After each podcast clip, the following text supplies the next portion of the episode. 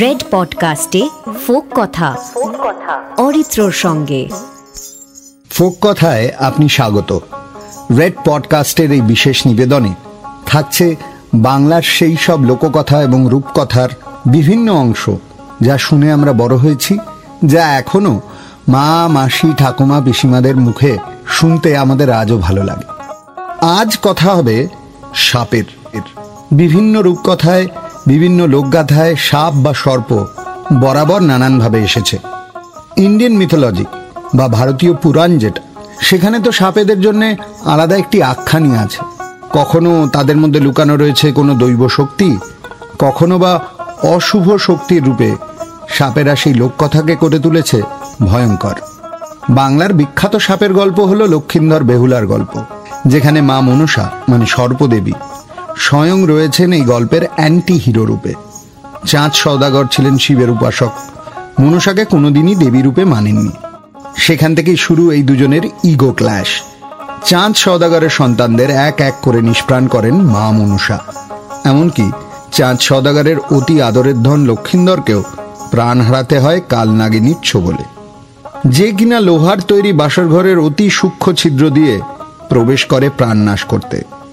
বেহুলা তখন মা মনসার মন জয় করতে এবং নিজের স্বামীর প্রাণ ফেরত পেতে যাত্রা করেন জমালয় অবধি।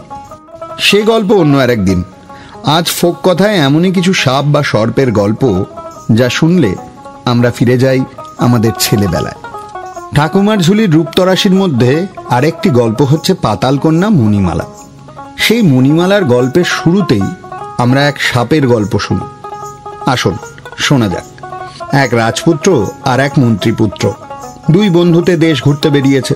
যেতে যেতে এক পাহাড়ের কাছে গিয়ে সন্ধে হয়ে গেল। মন্ত্রীপুত্র বলল, বন্ধু, পাহাড়ে বড়ই বিপদ আপদ।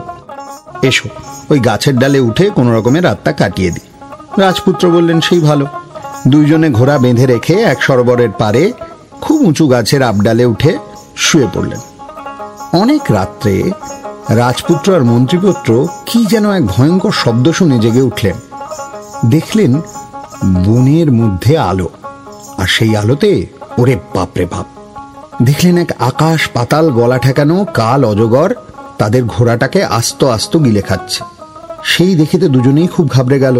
আর তার কিছুক্ষণ পর ঘোড়া দুটি হজম হয়ে গেলে যতদূর সেই আলো যায়, সেই আলোর মধ্যে থাকা যত বনের পোকামাকড় ছিল, সেগুলোকেও অজগর খেয়ে ফেলল। রাজপুত্র তো থরথর করে কাঁপছিল মন্ত্রীপুত্র তাকে আশ্বস্ত করে বলল ভয় পেও না। ওই যে আলো, ওটা সাত রাজার ধন ফণির মণি। ফণি মানে সাপ এখানে। মণিটি নিতে হবে। রাজপুত্র বলল, সর্বনাশ, সেটা কি করে হবে? তখন মন্ত্রীপুত্র বলল, দেখোই না। এরপর সে আস্তে আস্তে নেমে এক খাবলা কাদা এনে মনির উপর ফেলে দিল। তারপর নিজের তরোয়ালখানা কাদার উপর উল্টে রাখল। দিয়ে সরসর করে গাছে উঠে গেল। সব অন্ধকার। দুজন চুপ। আর যেই না মনির আলো নিভেছে, অজগর ফোঁসফোঁস শোঁস শব্দ ছুটে এসে দেখল, মুনি নেই। অজগর তরোয়ালের ওপর ফটাফট ছোবল মারতে লাগল। কাদার তলে মুনি নিখোঁজ, তরোয়ালের ধারে অজগরের ফোনায় রক্তের বান। চোখে আগুনের হলক, মুখে বিষের ঝলক, অজগর পাগল হয়ে গেল। কাল অজগর পাগল হয়েছে। সারা বনের গাছ মুড়মুড় করে ভাঙে। লেজের বাড়িতে সরোবরের জল শতখান হয়ে যায়। অবশেষে রাগে, দুঃখে অজগর নিজের শরীর নিজেই কামড়ে তরোয়ালে মাথা ঘুরে মারা গেল। পরদিন রোদ উঠলে দুজনে দেখল যে, না, অজগর বেটা সত্যিই মরেছে। তখন নেমে কাদা মাখা মণিটা কুড়িয়ে দুজনে সরবরে নামল। এর পরের সাপের গল্পটা ডালিম কুমার নামক গল্প ঠাকুমার ঝুলি থেকে তারই একটি অংশবিশেষ পড়ে শোনাচ্ছি। ধুমধাম অভিষেক, জাঁকজমক, বিচারাচার সভা দরবার সব শেষে রাত্রি রাজার দেশে সবাই ঘুমিয়েছে। সারা শহরে কোনো সারা নেই, দরজায় কোনো পাহারা নেই। রাজকন্যা এদিকে ঘুমে বিভোর, সেই রাত্রি জাগছিল রাজকুমার একা। ঘর বার নিঝুম, পৃথিবী সংসারে টু শব্দ নেই, পোকা মাকড় পক্ষীও ডাকে না। সব যেন কাল নিশির কাল ঘুমে ছেয়ে আছে। ঘরে প্রদীপ দপদপ, রাজপুত্রের মন ছপ ছপ কোনোই সারা নেই, কোনোই শব্দ নেই। হঠাৎ ঘুমের মধ্যে রাজকন্যা চিৎকার করে অজ্ঞান হল চিড়িক দিয়ে ঘরে বিজলি জ্বলে উঠল। চচ্চর করে দেওয়ালের গা ফেটে গেল। ঝুরঝুর করে চারিদিকের ঝালরপাত খসে পড়ল। রাজপুত্র সারা গায়ে কাঁটা দিয়ে উঠল। শক্ত করে তলোয়ালের মুঠি ধরে হাঁটু গেড়ে রাজকুমার বললেন, কে? রাজকুমার তো কিছুই দেখতে পান না। ঘরের আলো, বিদ্যুতের চমক রাজকন্যার শরীর কাঠের মতো শক্ত, রাজকন্যার নাকের ভেতর হতে সরু মিহি চুলের মতো সাপ বের হলো। সেই চুল দেখতে দেখতে সুতা, দড়ি কাছি তারপর প্রকাণ্ড অজগর। শঙ্খের মতন আওয়াজ করে সেই অজগর গর্জে উঠল। পুরী থরথর কাঁপে, হাতের তরোয়াল ঝনঝন। রাজপুত্র হাঁকলেন, জানি না, যে হও তুমি, রক্ষ যক্ষ দানব, আমি রাজপুত্র। যদি নিষ্পাপ শরীর হয় দৃষ্টির আড়ালে তরোয়াল ঘোরালাম। এই তরোয়াল তোমাকে ছোঁবেই।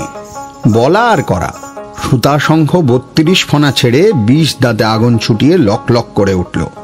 রাজপুত্র তরোয়াল ঝন ঝন ঝন শব্দে ঘরের ঝাড় বাতি চূর্ণ করে সুতা শঙ্খের বত্রিশ ফনায় গিয়ে লাগল।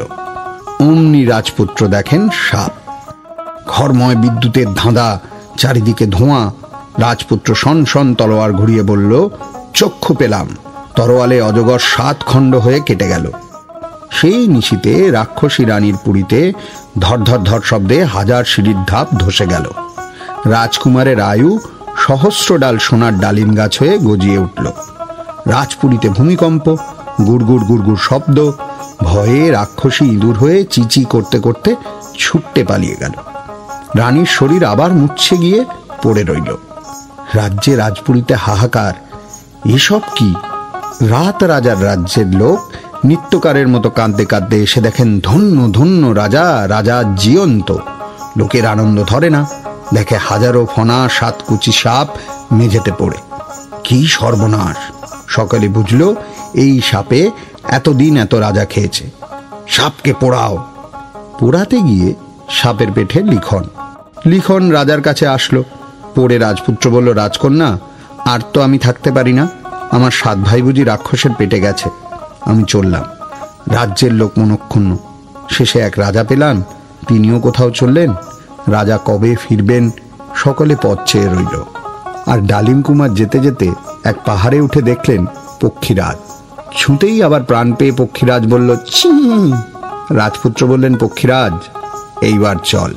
যম যমুনার দেশ অন্ধকার গায়ে ঠেকে বাতাসে পাথর ওড়ে রাজপুত্র কিছুই মানলেন না। ঝড়ের গতি কোন ছাড়? পক্ষীরাজে আসন যার। তীর বজ্রের মতো পক্ষীরাজ ছুটে চলল। ছুটে চলল। সাপের গল্প তো আমরা বিভিন্নভাবে শুনি। সাপ নিয়ে আমাদের অনেক ভুল ধারণাও রয়েছে এবং সাপকে আমরা পুজোও করি। তাই লোককথায় বা রূপকথায় সাপের উপস্থিতি অস্বাভাবিক কিছু না। তাই আজকের ফোক কথা শেষ করার আগে আপনাদের কাছে একটাই বিনীত অনুরোধ। সাপ দেখলেই মারতে যাবেন না। সব সাপ কিন্তু বিষধর নয়। বা আমাদের রূপকথার গল্পের মতন সব সাপ আবার রাজাকে খেয়ে ফেলে না। নমস্কার।